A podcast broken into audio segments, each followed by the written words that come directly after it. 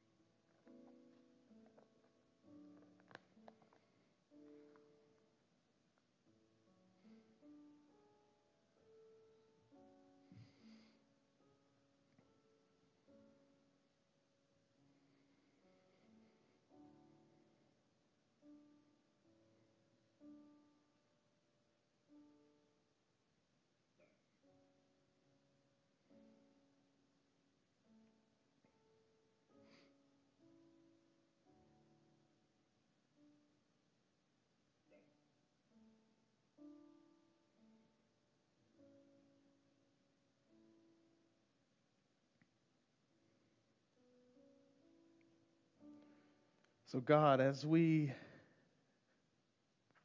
of course, wish for the peace of Jerusalem, we pray for it. We beg you to intervene. God, we also ask that you give us a posture of reverence, knowing that it's, it's in the palm of your hand. God, that only you can use a war and make good come out of it for your name's sake. And God, we ask you to do that. Do that today. Of course, we pray for peace. But God, allow this as a time to, for us to reflect on our own posture of our faith. We don't have to worry about bombs coming through our door or terrorists dragging us away for our faith. God, we could fully worship you in a sanctuary, talking about who you are and what you've done. God, we pray for the families that have lost loved ones in this war, the innocent ones. We pray that your, your name is glorified, that as they go through this season of mourning, that they lean on you, that they see your face maybe for the first time. And God, of course, again, we pray for peace. Convict us, convict us of, of areas in our life where we don't have peace. And allow us to, to build in our routine a time to come before you in prayer. And God, as we go forward to bring the message today focused on outreach, show us people in our lives that need to hear your truth. Bring people along our paths that need to hear the truth for what it is. But God, give us the courage to share it in a way that's loving, because that's who you are. God, allow us to glorify you, not just in, in what we do and not in just in how we worship on Sundays, but, but the lives that we live, the conversations that we hold, the way that we work. And God, allow me to become less this morning so that you can become more. Use me to speak your word. Save a soul this morning if it be your will.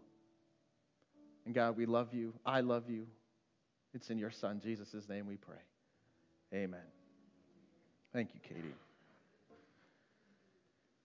So, this morning we are continuing our six weeks series on outre- uh, prepare, preparing for outreach this morning. Awesome. You got the slide up there. That's cool. So we're in week five, prepare for outreach. So we went through change, growth, spiritual warfare, the importance of standing firm. Today we're at outreach. Next week we're going to be talking about preparing to pray. Uh, I'm super excited about that. It's also a good opportunity for me to plug the, the prayer meeting this coming Thursday. Uh, it's going to be taking place at 7 p.m. It's a good opportunity for us to go before the Lord and, and lift up the, not only the future of our church, but of course Israel uh, and what, what our church is going to um, be bringing to our community here in Lowell, Indiana. So prepare for outreach. Now, before I get started, um, we have here at, at, Hope an incredible outreach team, uh, a team of men and women who are passionate about bringing the good news of the gospel to our community here in Lowell, Indiana, and beyond. And what I want to do is I want to ask them to stand. I think we got Tom and Debbie O in the back. Don, yeah, there we go. Cool. Look at this. Look at this. Can we give it up for our outreach team this morning? Thank you, guys. You could be so. Hey, if you want to get involved and, and there's something that, that's said this morning or something that's on your heart, maybe an idea, I'm sure any one of these members would, would love to talk with you and, and hear your heart behind joining them um, because they, of course, we could all uh, be, play a huge role in bringing the message of the gospel to Lowell uh, and beyond. So, thank you for our outreach team. Uh, now, let's get into our word this morning. You know, believe it or not, outreach has caused much division over the years. And, and this has become more and more prevalent because of the impact of, of COVID, of, of social media, of censorship, and the list goes on and on. I've, I've seen in my experience, in my years walking with the Lord and in ministry, I've seen outreach done right, meaning allowing the community to not only know that the church is in the community, but, but also know that what they're about.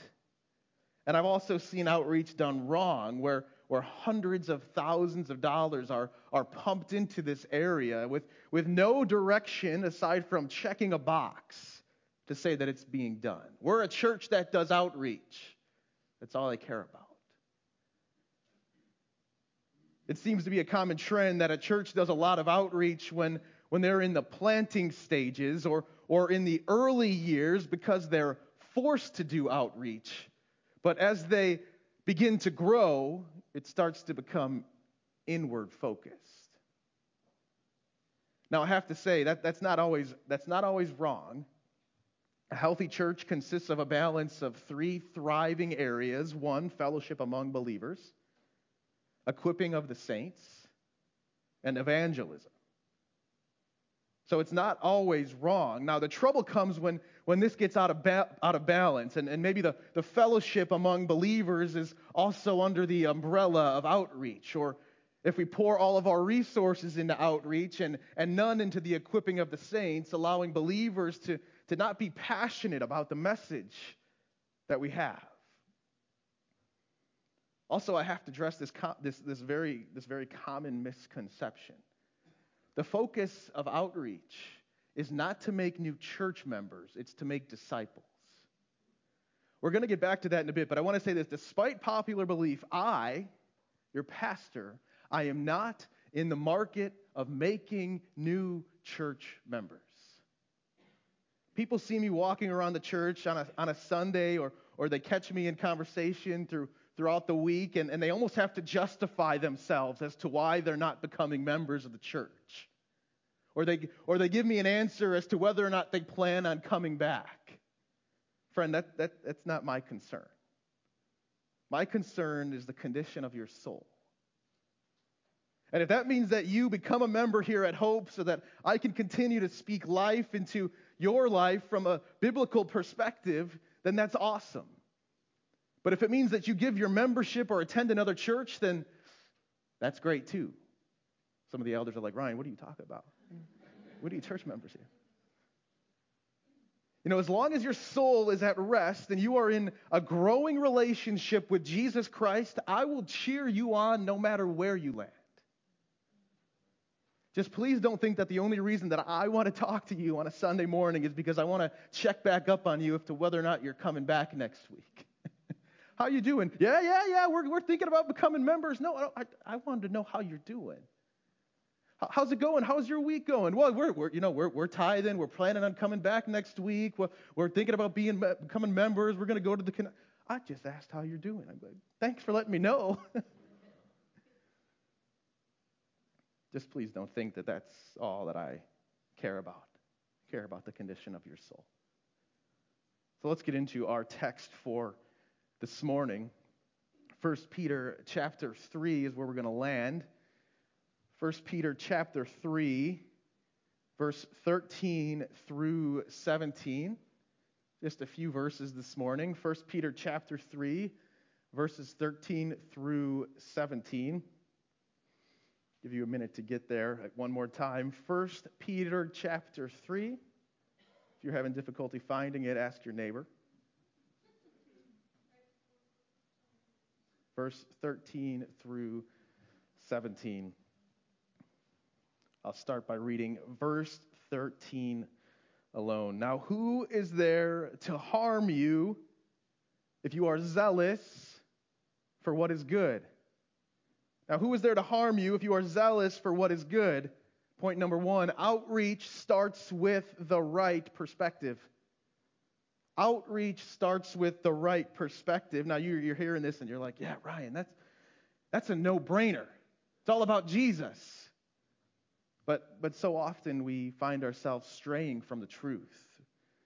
We get these false ideas that, that evangelism is, is all about the church or, or our church. We think that it's more about entertainment, plays, and concerts when really it's about conversation and conviction.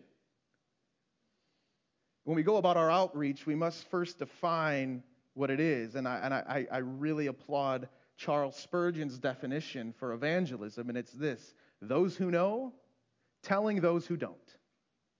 Those who know, telling those who don't. It's so simple. Those who know the truth of the gospel, believe it, and accepted it, they can't help but share it. It's so simple, and the fact that we're, we're straying from this simplicity is what is really making us afraid. We put the pressure on ourselves to get the next best speaker in our doors. We read books upon books on how to tailor our conversations toward the gospel, or, or we want to host the most trendy worship artists so that we could bring the city to our church. You know, I never fully understood this. I really am not against putting on these concerts and, and conferences, and, and really you'll, you'll more than likely see Hope Community Church doing this down the road. But what I don't understand is that when you put these Christian concerts on, you're essentially bringing in other Christians. What do I mean by that? You listen to the radio and you say, you listen to your Christian music and you say, I want to, I want to see this, this band in, in person. And, and then you go to the church and, and then it's, it, you're, you're essentially bringing in Christians that are listening to Christian music to a church. So you're, you're pulling them away from their other church to go see a concert. I don't know many unbelievers that listen to Christian music, let alone go to their concert.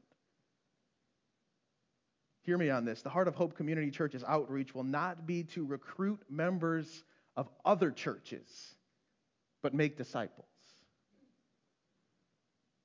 Now, here's where a fine line exists. We are not here to recruit other church members, but we are here to proclaim the truth. There are some that are going to come through our doors and they're going to hear the truth preached and they're going to look at their spouse and their, or their family or their friends and they're going to say, This is the truth that's missing at my church. You see, when you go to a church that's so focused on outreach that they diminish the truth, they are not only straying from the gospel, but they're insulting the cross. I remember talking to a couple of church leaders a number of years ago. And he and his wife had, had told me all about the church that they, that they used to attend and, and how much they loved it because of the concerts that it used to host and, and the people that would come to the church because of the concerts they were coming by the hundreds they were the attendance was skyrocketing and, the, and these art, artists that they would go to meet and, and they'd worship with them and, and then he said this and it bothered me eventually a few years went by and, and the pastor decided to no longer host these concerts this is him speaking and because they didn't have the concerts we stopped going to the church and so did half the other members. What do you think when you hear that? What are they going for? The church or the concerts? Friends, Hope Community Church is not going to be a church that is known for its outreach, but rather its stance on the truth of God's word. Outreach is going to be an overflow of that. I think that's in and of itself is, is going to be a challenge in the years to come, standing firm on the truth. Ephesians 4 11 through 14 says this, and he gave the apostles, the prophets, the evangelists, the shepherds, and teachers to equip the saints for the work of the ministry, for building up the body of Christ, until we all attain to the unity of the faith and of the knowledge of the Son of God, to mature manhood, to the measure of the stature of the fullness of Christ, so that we may no longer be children, tossed to and fro by the waves and carried about by every wind of doctrine, by human cunning, by craftiness and deceitful schemes. Standing firm on the truth is going to be a project in and of itself in the years to come. You know, if we go out and conduct the greatest outreach of, of all the churches in Northwest Indiana, if we pour half our budget into this area of our ministry, but we're not preaching the truth, we're inviting people to come just hang out with us rather than deepen their relationship with Christ. And if they want to hang out, they sure don't have to go to church to do that. Have the perspective of doing good for the glory of God, not for the prosperity of our church. Invite people to a relationship with Him, not to our church. Once they hear the gospel and the good news that Jesus Christ left his heavenly throne, lived a perfect life, was the sacrifice for their sins, and, and rose from the dead so that they can have a relationship with him, one of the first questions they're going to ask is what now? Is what now? I've seen this many times throughout my conversations. Is the first thing that someone does after they fully give their life to Christ, they ask the question, what now? And friend, that's when you point them to Hope Community Church. You don't lead with that. Our culture has become so accustomed to getting invited to church that they already know the game. It's a healthy relationship with a Christian that's something they're not used to. If our perspective is to truly be his hands and feet, Peter, Peter is telling us that our conscience is clear. We must be zealous or eager to do good for the sake of Christ. A gospel conversation comes natural to those who have truly been changed by it. A gospel conversation comes natural to those who have truly been changed by it. Evangelism starts with the right perspective. Verse 14 and 15. But even if you should suffer for righteousness' sake, you will be blessed. Have no fear of them, nor be troubled. But in your hearts, honor Christ the Lord as holy, always being prepared to make a defense to anyone who asks you for a reason for the hope that is in you. Yet do it with gentleness and respect. Point number two outreach represents Christ to the world. Outreach represents Christ to the world. Did you know that Christ has already given us an incredible tool to share his gospel? Revelations 12, verse 11 is incredible. And they have conquered him by the blood of the Lamb and by the what? Word of their testimony for they love not their lives even unto death. The power of our testimony is used here in this passage, going hand in hand with the blood of the Lamb. This is absolutely astonishing. Look at your neighbor and, and, and, say, There's power in our testimony. Look at your neighbor and say, There's power in our testimony. That neighbor's not listening. Look at your other neighbor and say, There's power in our testimony. Come on, say there's power in our testimony.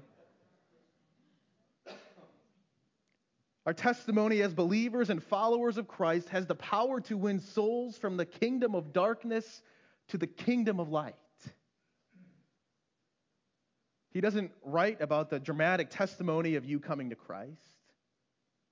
He doesn't say that you must have some, some crazy story of you coming to faith in, in Jesus before being a witness to him. He doesn't say that there's specific people that have this testimony. He says that they have conquered him by the blood of the Lamb and the word of their testimony. If you have been saved by Christ, simply sharing the work that Christ has done in your life with someone who does not know him has the power equated to the blood shed by Christ on the cross and the ability to bring souls to him in Jesus' name. This can take place from a stage in front of tens of thousands of people, or it can happen in a conversation over a cup of coffee. It can happen at a concert, or it can happen at a recovery meeting. The word of our testimony is not limited to a platform, but rather the heart and the desire of the believer. because of our ability and, and free will to share the gospel, we must be hyper focused on what we do. We're not going to offer what we don't absolutely need. I've been to a church where we were so overwhelmed with activity, but so far away from discipleship. Yeah, on paper and on the calendar, it looks cool to say that we have some sort of activity every night of the week, but it becomes difficult to go all in as a church if we're running in our own directions. Any outreach that we have is going to be hyper focused on serving our community with the next step toward discipleship. Always be thinking about the next step. Why? Because outreach represents Christ to our world, and if we want to represent Christ to our world and our community, we must be ready to give a reason for the hope that we have. You're saying, well, what does that look like? How does. We don't want to get messy. We don't, we don't want to converse with non Christians because Christ says in scriptures that we need to avoid everyone that doesn't believe in him as their Savior. It does not say that. In fact, if you look at Jesus' ministry, who did he hang out with? The sinners, the tax collectors, so much so that he was often actually referred to as a glutton and a drunkard. But the point was not to hang out with them so that he could become like them, but rather so that they could become like him. Let's keep going. Verse 16 and 17. Having a good conscience, so that when you are slandered, those who revile your good behavior in Christ may be put to shame. For it is better to suffer for doing good, if that should be God's will, than for doing evil. Point number three outreach reveals the problems of the world. Outreach reveals the problems of the world. Now, I must say that there's a huge difference between revealing problems and creating problems. It's one thing to look at your unbelieving neighbor and attempt to fix all their problems by, by shoving your Bible down their throat, by threatening, with, threatening them with the gospel, saying that you better believe this or you're going to die. How do you think that feels to someone that's down and out? But the issue here is that many times unbelievers don't know that they're even living in sin. It's easy to point at the world and say, You're all so messed up and broken. yes, this is true. But if we don't help to create a solution, or better yet, point them to the Savior, we're doing little more than complaining. This could look many different ways. It could mean helping your friend understand the long term implications of divorce and the effect that it has on the entire family, rather than looking down on them because they are struggling in their marriage. It could mean providing your neighbor with finances to go to counseling to help them overcome their addiction rather than running in the opposite direction because we don't want to put ourselves around sin. It could mean supporting a ministry that provides single moms considering abortion with free health care and ultrasounds, praying that they'll choose to keep their unborn child. A lot of times, outreach steps into evil not to join it but to help relieve it.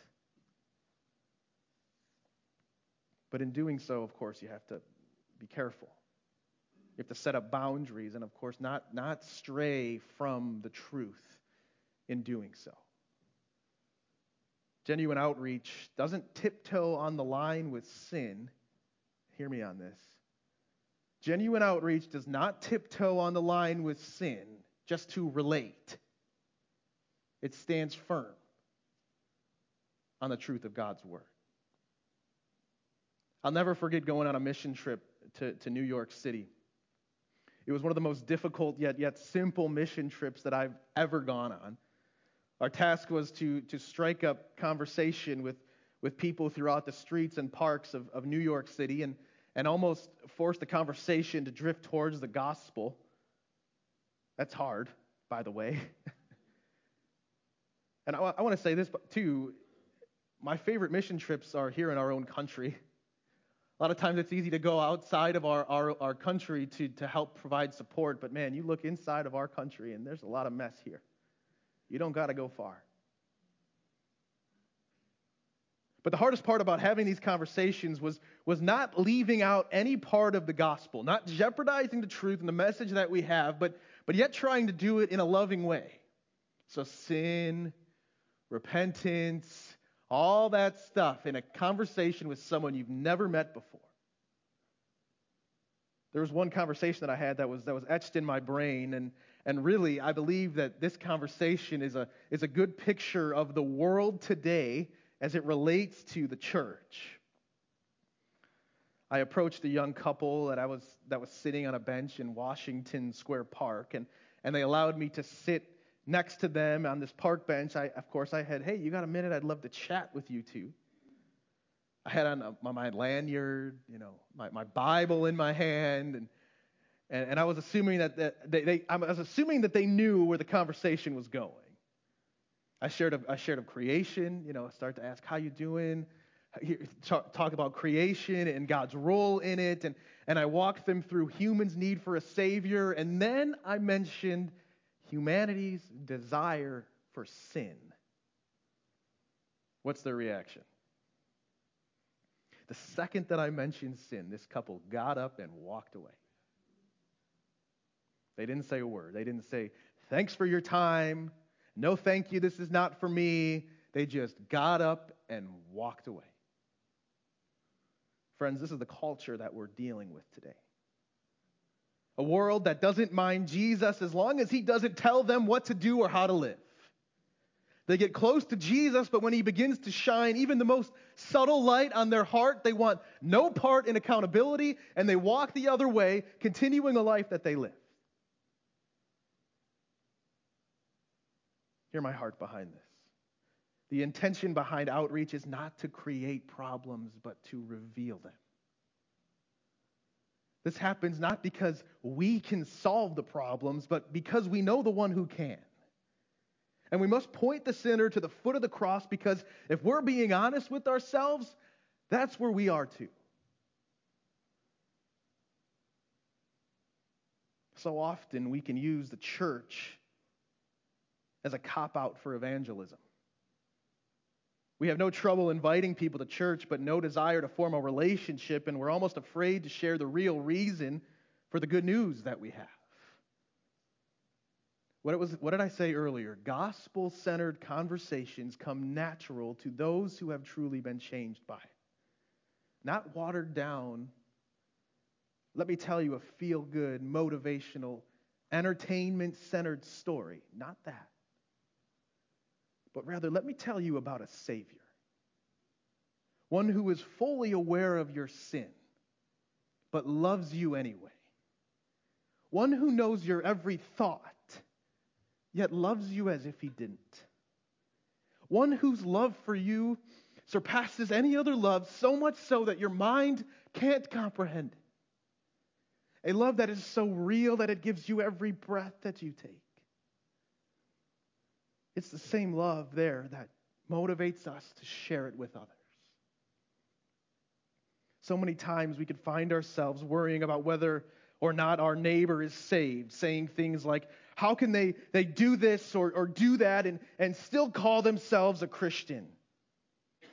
Well, friend, let me assure you that once you get to the judgment seat of Christ, the only care that you're going to have about your neighbor is whether or not you love them. Let's go to the Lord in prayer.